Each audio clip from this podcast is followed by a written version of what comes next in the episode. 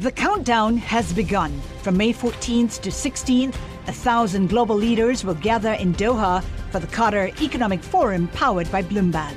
Join heads of state, influential ministers, and leading CEOs to make new connections, gain unique insights, and uncover valuable opportunities in one of the world's most rapidly rising regions. Request your invite for this exclusive event at QatarEconomicForum.com. This is the Bloomberg Business of Sports show. Where we explore the big money issues in the world of sports. I'm Michael Barr. I'm Scarlet Fu. And I'm Damian Sassower. The college football national championship game between TCU and Georgia is on Monday. So we're going to wrap up the season and look ahead to what's next for the NCAA. They're welcoming a new president, and we'll talk about what to expect with Goulston and Storrs Sports Law Practice co-chair and Columbia adjunct law professor Martin Edel. I think the selection of Governor Baker is an inspired choice. He's known for working across the aisle. And right now, the NCAA has a number of major issues confronting it for which it, it's, it is seeking federal assistance. That is straight ahead on the Bloomberg Business of Sports show, but we start by welcoming Noel LaMontagne who is with the show here. He has joined us a number of times. He's a director at Verdence Capital Advisors, focusing on high net worth clients, particularly athletes and entertainers. And he has a unique point of view on what those clients are looking for as a former pro NFL athlete himself. Michael, Damian, Scarlet, I appreciate the uh, time. Happy New Year to everybody, and uh, yeah, looking looking forward to the conversation as always. Happy New Year to you, and and I, I, guess first, this is one of those weeks when you talk about sports.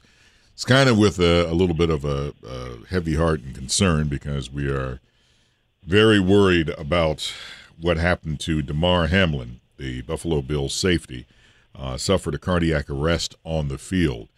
Uh, I, I, guess uh, your thoughts about what happened and and uh, where do you go from here because you used to play. It's like, what do you think? First off, it's it's the thoughts and prayers are with you know this young man, his his family, friends, loved ones, teammates. Uh, I mean, across the board. I think when you see the the effect really globally within the sport and within sports in general and society when something like this happens. Um, you know, these players, especially in professional football, college football, they're they're the modern day gladiators. And any one of these games, there's millions of people watching. And when something like this happens, it's a dose of reality and realistically a reminder of how final things can be in any given moment. Um, you know, it could be a torn ACL, it could be a broken leg, it, it, God forbid, it could be you know paralysis or something. But in this in this instance, everybody just saw something that has happened so few times uh, on a football field in that type of a environment, in that type of a moment, and you're just you're all you can really do is just hope and pray that um, he continues to improve and is able to return to a, a, normal functional life, and, and the game of football becomes secondary quite frankly, in a lot of ways in these moments as, as he's recovering. I do wonder, though, if you could talk a little bit about how, for football players, um, it's a little bit different than from other professional athletes because the economics of football are different from other professional sports, right? You don't have the guaranteed contracts,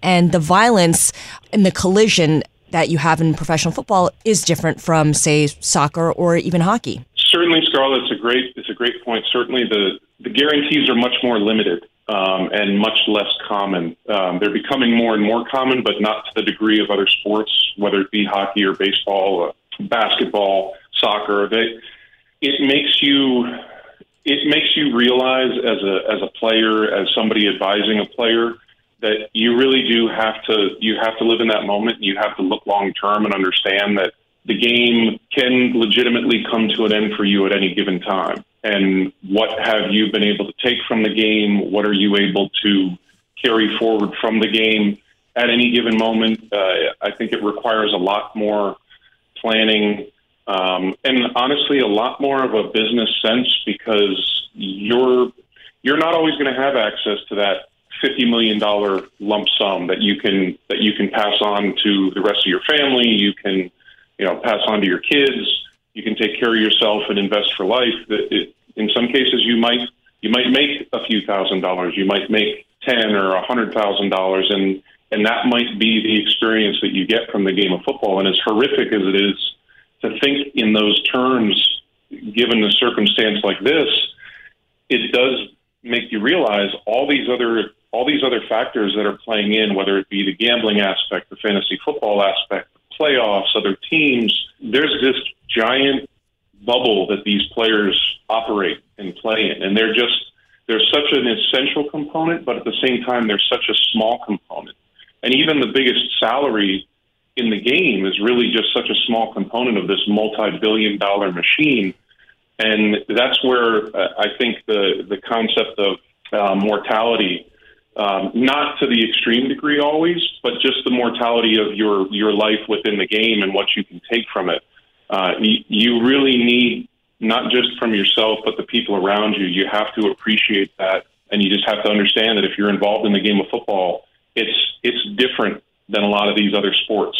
Um, it's not to say that all these other sports aren't aren't as difficult to succeed in, and there aren't risks involved. But game of football, uh, there are just some variables I think that that that do not exist in some of the other sports. And um, if you if you hide from them and you don't face them on a day to day basis, uh, it, it can really cause a lot of problems down the road. So, Noel, I, let's put our portfolio management hats on for just a minute here. You're going to have a lot of clients, you know, former NFL athletes, former athletes in general, who are going to come to you in the wake of this, and they're going to say, "My goodness, you know, emergency fund planning, you know, uh, goal targeting." In today's day and age, in this environment, which is so highly uncertain, these financial markets are volatile.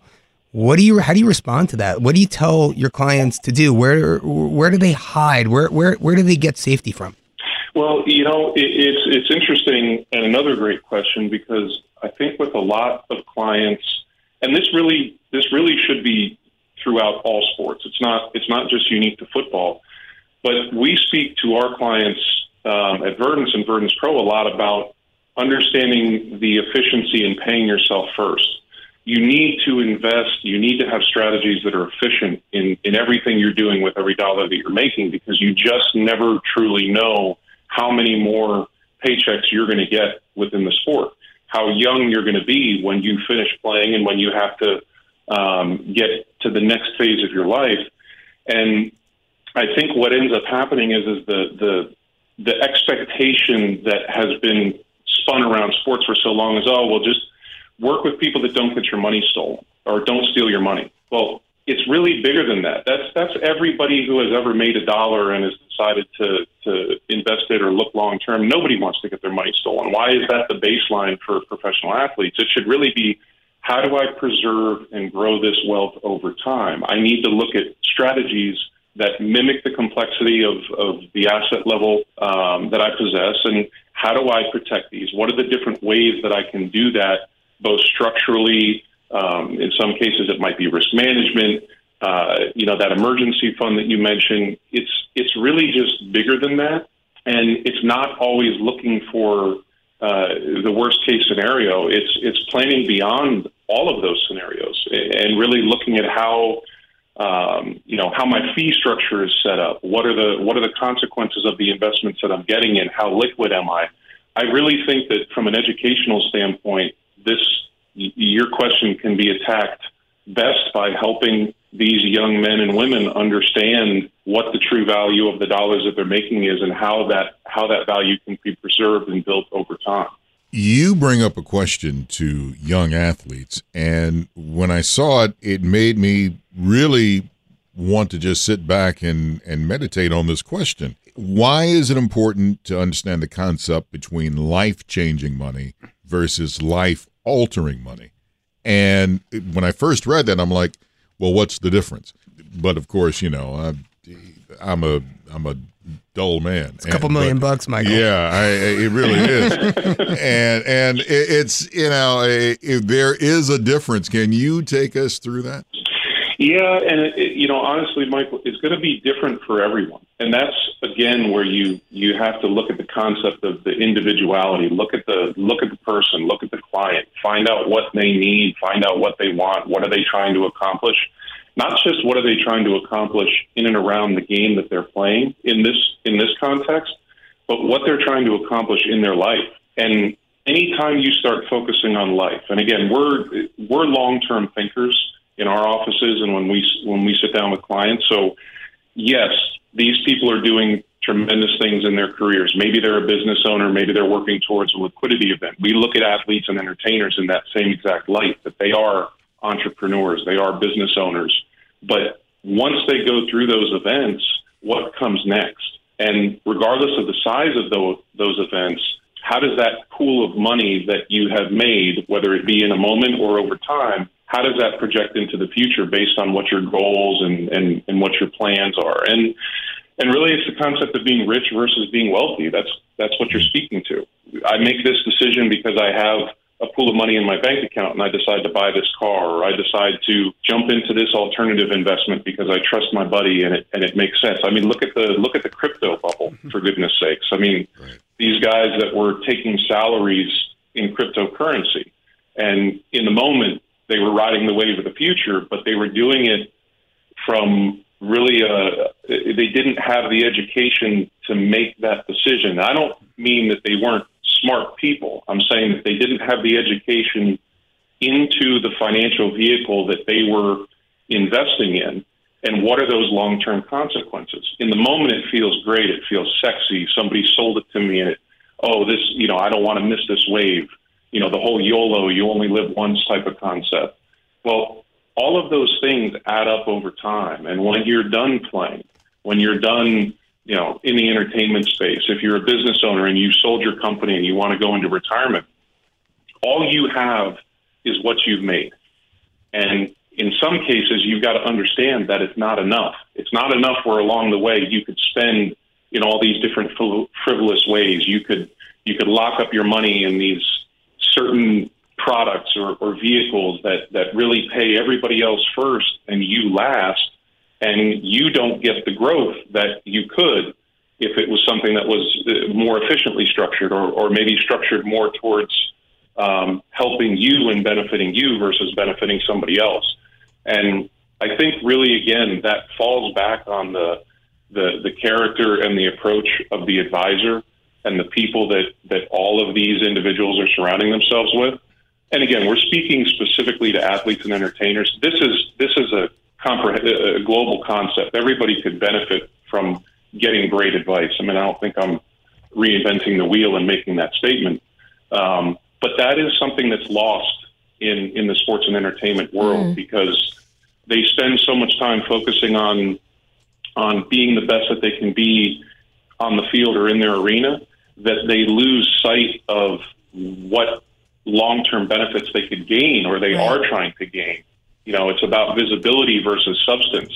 And I think if the focus was really more on substance, um, and you know, honestly, being able to see exactly the situation that you are in financially in a very, very transparent way, so that you understand all the investments, you understand the ramifications of of putting a dollar here versus putting a dollar yeah. there, who's getting paid, who's making money off of of this investment, in what way those those are the things that really need to be harped on. And it, it is moments, you know, it is moments like this that really need to ripple forward, not just in that in that horrific moment where people are worried about not just the life and career of this young man, uh, and others are worried about, oh, how is this going to affect my fantasy football championship game? They need to they need to worry about well, what happens if this is it? Yeah. What yeah. happens? What happens to kids? What happens to significant others? What happens to, you know, that long-term generational wealth concept? Right. Um,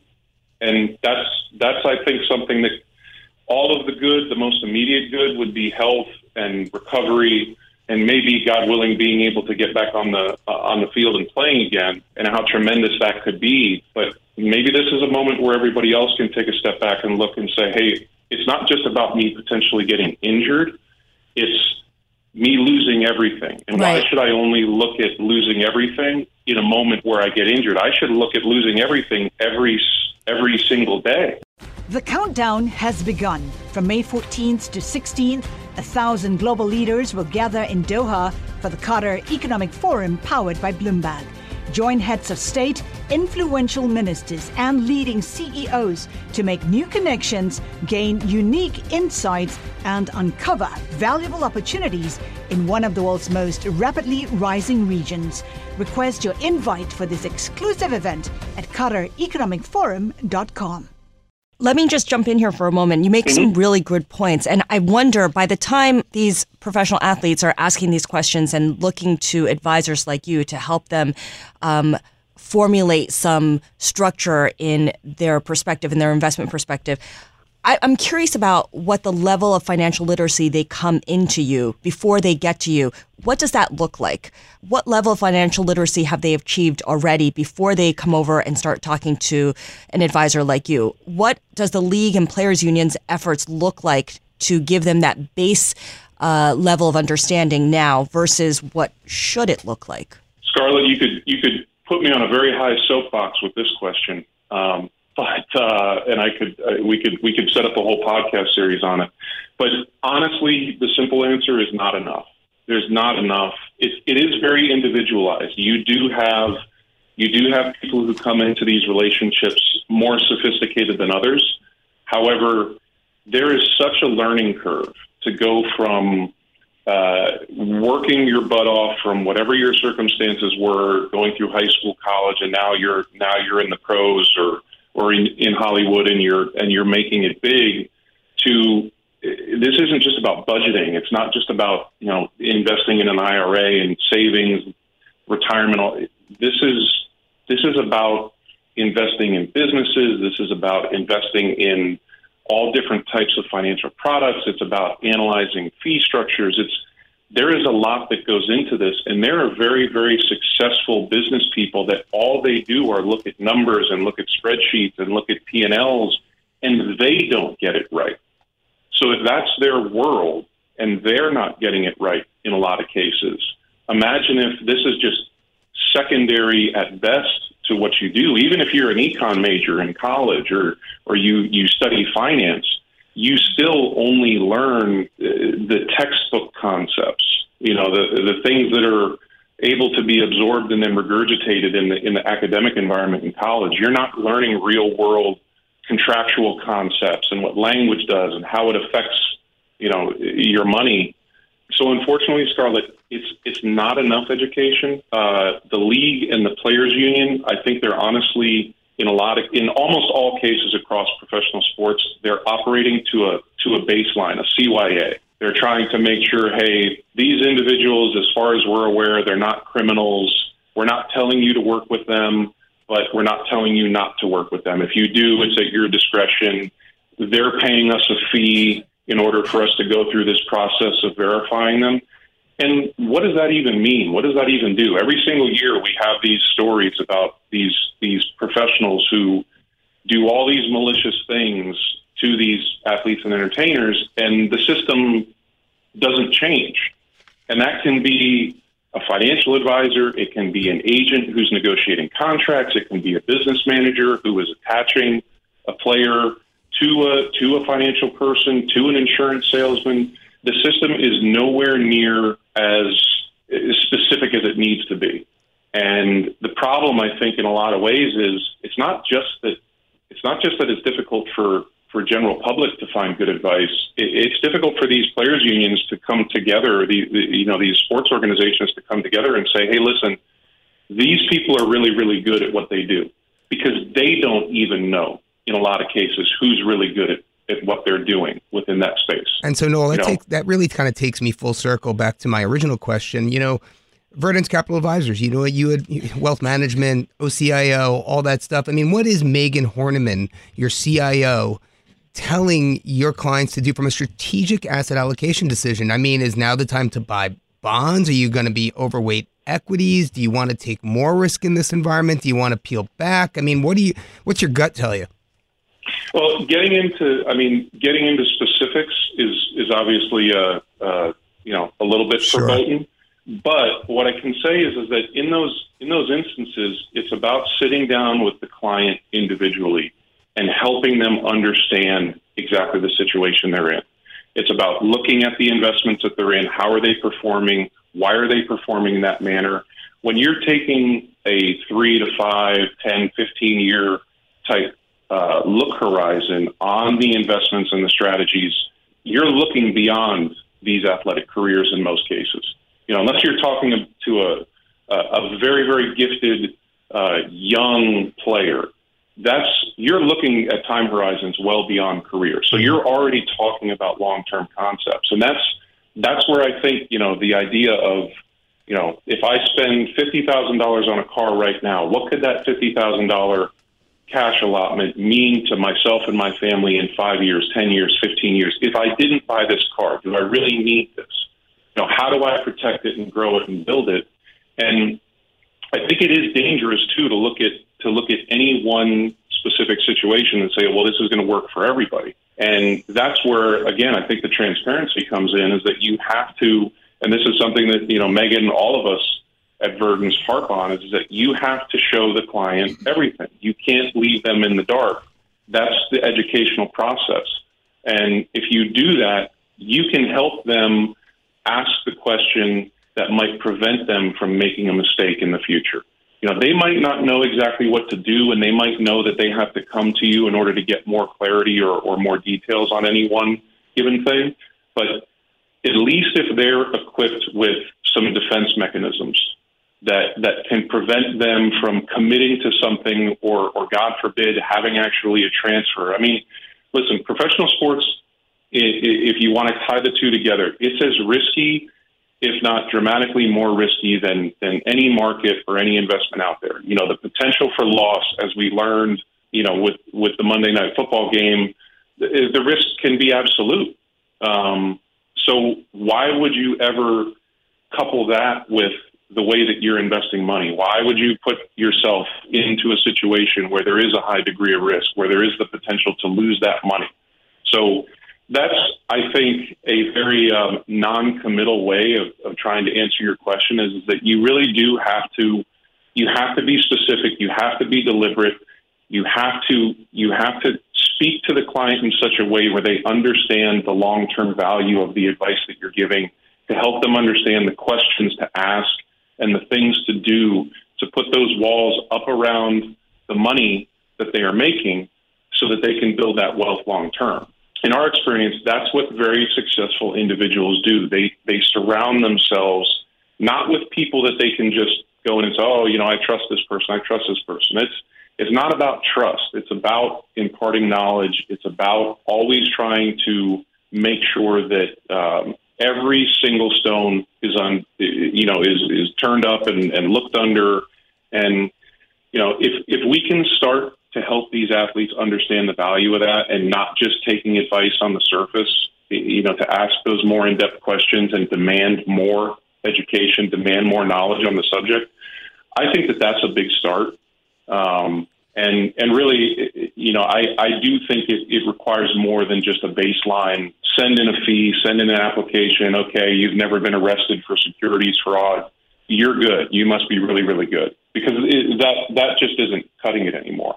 And unfortunately, that's really where we're at. We're just a, you know, it's just a, it's just a fee-based certification, and you know what that fee does and where that fee even goes, uh, I don't, nobody even knows. And again, that's that's a very frustrating uh, that's a very frustrating topic for us because you know we see it. We see the ramifications of a lot of these decisions that are being made, and when we might get involved with a client, we we have to help unwind these things, and you have to have the hard conversation and explain, hey, this is what risk is. You're not getting that money back because of what what this person puts you into, and those can sometimes be harder harder conversations than your career is coming to an end or your career is over and this is this is what you got. I mean because there you're dealing with the career coming to an end. But well, the fruits of my labor, I've lost that too, and you know the emotional and mental uh, strain that comes from that. Um, you know that's that's again that's a whole other topic, but equally as difficult. Noel LaMontagne, he is the director at Verdence Capital Advisors, and again, that life-changing money versus life-altering money uh, you gave me so much to, to school my 18 year old son about life altering money. You can trade that rusty Mustang of yours and get a brand new Subaru. Uh, life changing money, you can park that Subaru in your mansion garage. So uh, I hope I got the order right. so they both require they both require a tremendous amount of work. So Yeah. that's the, that's that's the other key, and um, you know, it's not just work on the field or in the classroom. It's it's it's work on yourself and it's work on the people around you, and um, it's definitely uh, definitely something that we need to continue to work to change, Michael. No, thank you again, and thank you for being part of the Bloomberg Business of Sports. We appreciate it. Up next on the show, we catch up with a longtime friend of the show, Marty Edel, co-chair of Goulston and Storrs Sports Law Practice. We're going to talk to him about some of the major sports headlines, including NFL player safety, the new NCAA president, and more. That's straight ahead on Bloomberg Business of Sports. I'm Michael Barr. You can follow me on Twitter at Big Bar Sports. And I'm on Twitter at Scarlet Fu. And you can follow me at D Sassower. And don't forget to catch our podcast. That's Mondays, Wednesdays, and Thursdays on all your podcast platforms. And right here on Bloomberg Business of Sports Bloomberg Radio.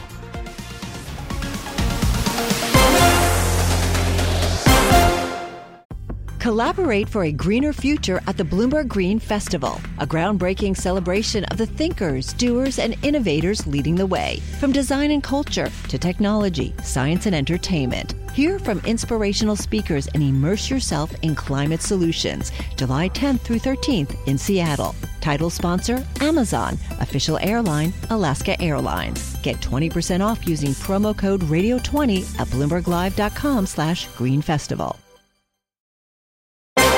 This is the Bloomberg Business of Sports show. We explore the big money issues in the world of sports. I'm Michael Barr. I'm Scarlet Fu. And I'm Damian Sassower. Let's welcome our next guest. He's a longtime friend of the show, Marty Edel. He's co-chair of Goulston and Storrs Sports Law Practice, a firm recognized as one of the very best in the U.S. He's also an adjunct professor of law at Columbia University.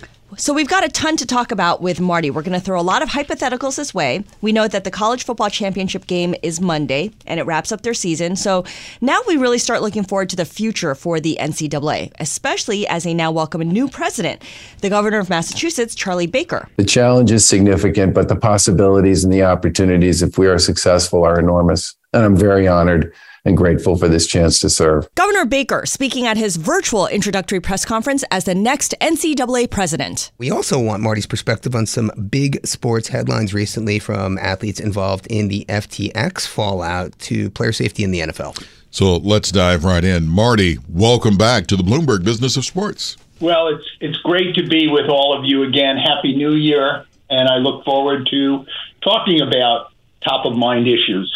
Well, we got we've got a lot of issues to talk about. It, I, I, don't know where to start. Let, let's start first of all. Uh, we got a brand new president of the NCAA coming in, Massachusetts Governor Charlie Baker. Uh, what do you think he will bring to the table? Well, I, I think the selection of Governor Baker is an inspired choice. He's known for working across the aisle, and right now the NCAA has a number of major issues confronting it for which it it's it is seeking federal assistance uh, by Congress. So, assuming uh, the House selects a speaker uh, by March, big assumption. And, uh, gov- right, right, right. Uh, Governor Baker will be there talking about such things as the distinction between amateur and professionalism in amateurism and professionalism in college sports, and, and uh, the recurring issue of NIL, name, image, and likeness, uh, in college sports. Um, in particular, if I if I can just go on till you mm-hmm. want to cut me off or pepper me with questions. so, on the first one, amateurism versus professionalism. Uh, what we know from the Supreme Court decision uh, a little over a year and a half ago in um, Alston is that the court agreed with the argument that the NCAA presented that the NCAA is an amateur athletic grouping, uh, that this is important for its fan base, this is important for its sponsors, this is important for it to receive broadcasting revenue. But now this is being turned on its head. Um, what are you going to do about paying college athletes beyond the educational stipend, beyond other educational benefits? Uh, we see the uh, National Labor Relations Board now seeking to say that maybe college athletes should be subject to its jurisdiction. We have a case um, in what's called the Third Circuit, which is Pennsylvania and some of the surrounding states there, uh, which say that maybe college athletes uh, should be paid a fair wage as other employees. Once they become employees, do they lose their amateur status? And what happens then to this whole argument about college athletes being distinct from professional athletes? Uh, sort of turns the world on its head. And I think this is a major, major issue for Governor Baker to confront. Um, the second one is, as we have discussed many times before, is name, image, and likeness. It's still a wild, wild west out there. The NCAA has said, has and has in its constitution that colleges and universities cannot get involved in the endorsement contracts. Yet we see headlines saying certain college athletes are getting endorsement contracts through their schools. Where is that line being drawn? You have 50 states, 50 different NIL laws. Um, and one of the challenges for Governor Baker will be to see if we can get a uniform set of laws, perhaps enacted by the federal government, if Congress ever gets together again. Okay, and so I think that's the, an important point um, because the reality is that it's very likely Congress will end up doing nothing when it comes to these issues. there, there's a big to do list, so the status quo will likely prevail for a while. What does that status quo look like in six months, in one year time? So, great question, Scarlet. Um, right now, you have Division One schools all over the place in terms of what they're doing they've gone to a system of what they call collectives, as I'm seeing out there. And what collectives are are either for profit or not for profit entities that will assist college athletes in getting endorsement deals. Uh, but nobody knows what this looks like, and sometimes uh, these collectives are so poorly structured that if they're lucky, they return a couple of hundred dollars to a football athlete or a basketball player, um, which is well below what the expectational value was. Uh, how are you going to get the colleges and universities involved without violating NCAA rules? There are ways to do this, but most of these collectives are fairly short sighted in how they look at it. Marty, I, I want to switch gears a little bit here. I have to ask you about this. It's been all over the news. I don't know how closely you're following it. Sam Bankman Fried, the end of crypto, FTX. You know, we've had athletes like Tom Brady and Steph Curry who have been paid by FTX to market for them. We've had athletes like Patrick Mahomes, who have listed NFTs, you know, out there for all the world to buy and sell, and you know, made however many millions, maybe placing it in the pocket of somebody like Sam Bankman-Fried, who may have been manipulating. Who knows? So my question to you is, how? I mean, what comes next with, you know, athletes who are, you know, their brands and how they can get involved? with something like this, like crypto, an unknown entity, I mean, just where does it end and what sort of liabilities are there? So, a great question, Damian, on which I don't know that much, uh, but let me tell you at least the bounds of what I do understand there. Um, it's really going to be difficult to tell a professional athlete in particular, hey, don't go forward with a potential opportunity that's going to pay you potentially hundreds of thousands, if not millions of dollars, uh, just because there may be some liability down the road, or we don't know what the contours of this may be. Um, you know, NFTs are NFTs are one great example as opposed to crypto, which I think there have been for crypto at least there have been sufficient warnings out there about getting involved. Uh, but NFTs are things that athletes have embraced. Do they understand the risk? Do their agents understand the risk? Do they care about the risks? I haven't seen a lot of understanding out there. You know, are NFT securities and governed by the federal securities laws? Right. This is a constantly evolving area where, to the extent athletes see a or their agents see a get rich quick scheme, they're going to jump into it. And they're going to find potential liability there, uh, as we're now seeing with uh, potentially Tom Brady and Steph Curry. And somehow this their image may be tarnished as a result. Uh, I don't see legislation coming down here, uh, but I do see potential court cases uh, which will impact these athletes in ways they hadn't foreseen before. There is a topic, of course, that is rather somber, and it happened in the Monday night football game. Uh, Damar Hamlin, he was on a tackle, and it was a normal tackle from Tee Higgins. I mean, it wasn't anything dirty about it. Uh, and then uh, Hamlin stood up, and then he collapsed on the field, uh, and he's trying to recover right now. Eh, first, your thoughts about that, and second, I guess this is a little hard now about any player's legal rights in the NFL about something like this. Not only this, but about concussions as well. Good question. Yeah, so those those are wonderful, wonderful questions. And you know, first for Damar Hamlin, just everyone's heart has to go out to him. Uh, what a tragedy this is. Could it have been avoided?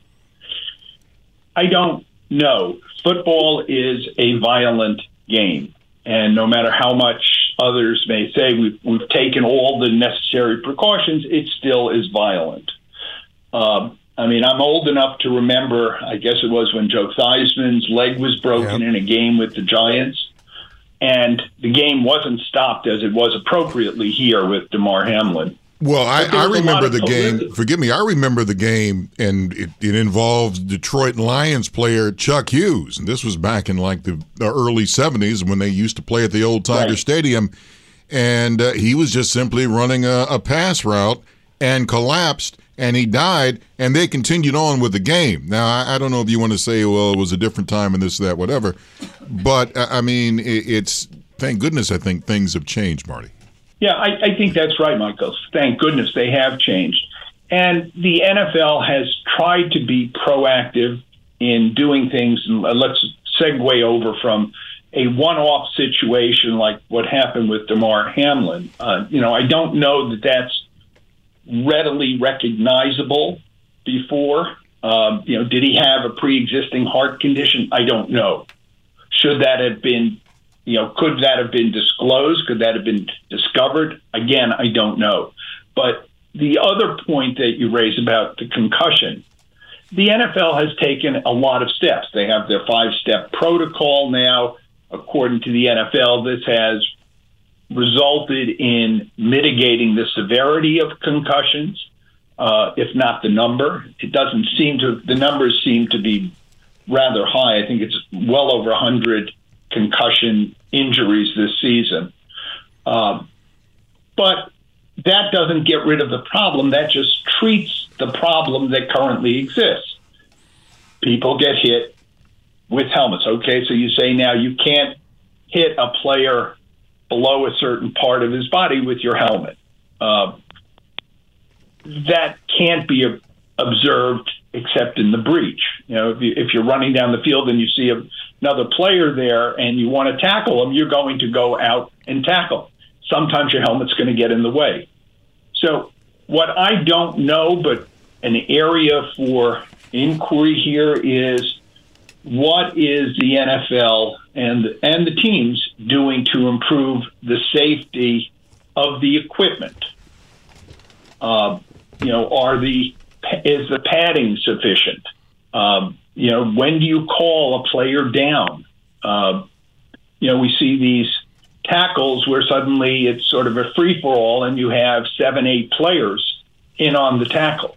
Does that increase the risk of injury? Well, Part rem- of the problem here is also the question of insurance. Right. You know, it seems that, at least from a 30,000 feet up perspective, if the league and the teams can insure their players against loss of services, um, they're going to have less incentive to create better defensive mechanisms to prevent the problem rather than just to ameliorate it.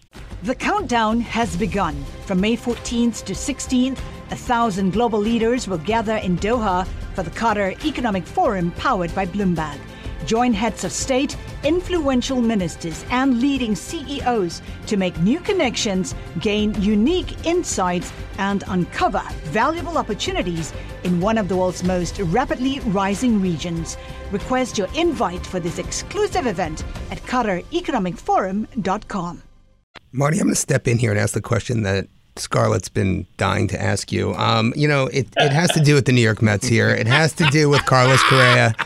Um, you know, you, you, I need you to draw on your experience in employment disputes and remediation and protections for injury because I think it's the uh, surgically repaired ankle of Carlos that's kind of holding things up here. And when I say holding things up, we're talking 350 million over 12 years. I mean, what are your thoughts With here? several I mean, teams, nonetheless.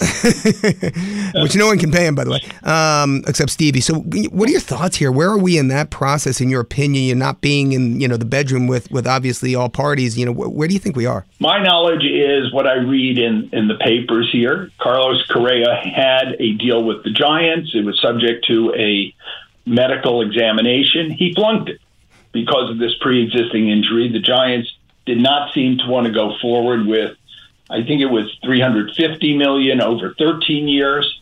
And Steve Cohen and the Mets jumped into the fray, uh, potentially wonderfully for all Mets fans uh, saying, you know, we'll give you 12 years at 315 million. Uh, but again, subject to a medical exam, which they probably knew what the outcome would be at the time they wrote this in. He seems to have flunked the medical exam with the Mets also. And then from what I read is there the contract will be done, but there'll be lots of bells and whistles. Well, all those bells and whistles will go towards who's going to assume the risk of injury? How much, if there is a subsequent injury, how much of that will be covered by insurance so the Mets won't take a hit on $315 million over 12 years? You know, I can go into the insurance question a bit more, but it seems to me that's really what's um, guiding this discussion. I'd like to get your take also on why you think we've seen so many long term contracts. I mean, years ago, people would be aghast at the possibility of 9, 10, 11 year contracts. Now these seem to be the norm. What's what's driving it in your mind and how tied is it to what we're seeing in the economy with inflation rising? So, great question, Scarlet, but we have different timelines, you and I. So, years ago, when I was young, um, players were players were reserved to their team for life. And then we had this wonderful thing called free agency, which came about in the 1970s in baseball. And now players can negotiate deals. So if that focusing on the timeline that we now have, why are they getting longer ones? I it seems to me it's an inflation driven phenomenon. You know, A Rod signed a long term deal at twenty seven and a half million dollars per year. Well, by the end of his career, twenty seven and a half million was a large amount for a baseball player, but wasn't the top amount. So, in a sense, what owners are doing are saying is, look, if we go out to the end of a long term deal, maybe we can have a couple of phenomenon happen. One is inflation will catch up, and salary inflation will also catch up, so we're not going to be overpaying. Uh, second is there's the possibility the player won't last that long because of injuries, and then we get insurance recoveries as well, which will mitigate the amount. Uh, and third is, of course, they could see about trading the player if the player is performing at a particular level and another team wants that player. Doesn't seem to be the case with the Yankees and Stanton, though. We're going to have the NCAA college football championship coming up. We're going to have the Horned Frogs. We're going to have the Bulldogs. We're going to have minus 12 and a half, a 62 and a half over under. We're going to have sports betting. It's one of the biggest events in sports gambling each and every year. Curious to hear your thoughts on the evolution of uh, the sports betting market, you know, where we're at. And, and quite frankly, if you see going forward some 5, 10, 15, however many years into, I mean, what do you see? Do you see any lasting damages, any, any potential for litigation down the road against some of these sports books? Yes, and yes. Um, so this is another big ticket issue for Governor Baker. Most schools outlaw betting, and that doesn't stop most students from engaging in FanDuels and DraftKings uh, and participating in that. Like, does that violate most schools' uh, anti-gambling rules? Yes, it does. So we're going to have to come to some accommodation, sort of, to bring this out of the closet um, and have open, I think, open betting. Uh, you know, be it through a lottery, and there are a number of lotteries that have what I would call gambling on outcomes. You could have the current system, FanDuel's DraftKings, uh, with students participating, which of course raises the level of interest uh, in the sport. But gambling being in the closet, uh, if you will, creates a terrible problem under most states' laws, which prohibit gambling creates a problem for a lot of schools which prohibit gambling by and has always the possibility of taking us back into the uh, early days of sports where gambling created enormous problems. Go back to the what was it, the 1951 NCAA finals, mm-hmm. uh, where there was gambling on was it LIU's um, or CCNY's uh, outcome. Um, Jack Molinas, a star player for Columbia in the early 50s, started throwing games uh, when he got into the pro shave by shaving points.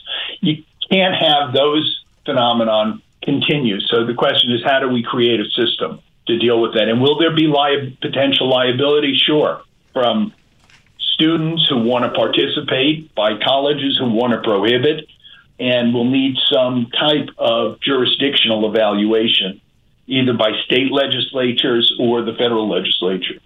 Well, now that brings up I'm going totally off the board here, but you it, it comes back to what what I'm getting at. Uh, and you said back in the day when you talked about gambling in sports, you know, people did not like it. Pete Rose, he's not in the Hall of Fame today because he gambled on baseball. But this was before you had all the online sites and, and all this and that. I just wonder now eh, have we hit a point with a Pete Rose where it's like, okay, let, let's forgive the guy uh, because he didn't bet against his team? Oh, I think the jury is out as to whether or not he bet against um, his team on that. But putting that aside for a moment, at least, um, as long as you have the athletes actively engaged in gambling or engaged in gambling, you have the possibility of games being rigged. That can't be the outcome.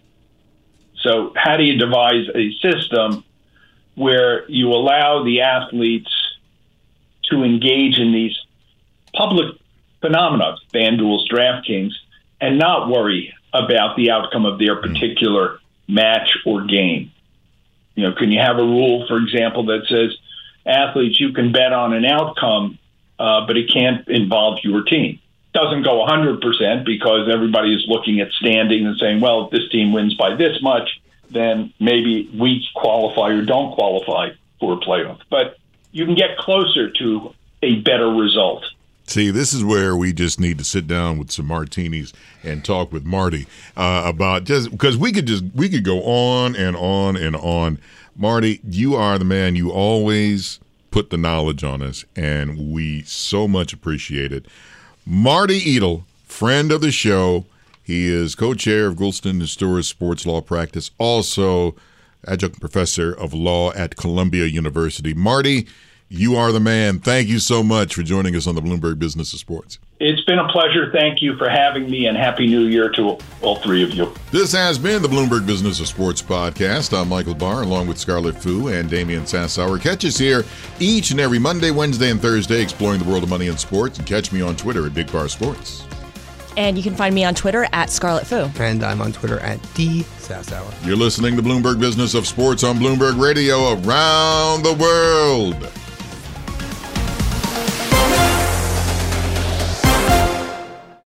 Collaborate for a greener future at the Bloomberg Green Festival, a groundbreaking celebration of the thinkers, doers, and innovators leading the way, from design and culture to technology, science, and entertainment. Hear from inspirational speakers and immerse yourself in climate solutions. July 10th through 13th in Seattle. Title sponsor Amazon. Official airline Alaska Airlines. Get 20% off using promo code radio20 at bloomberglive.com slash green festival.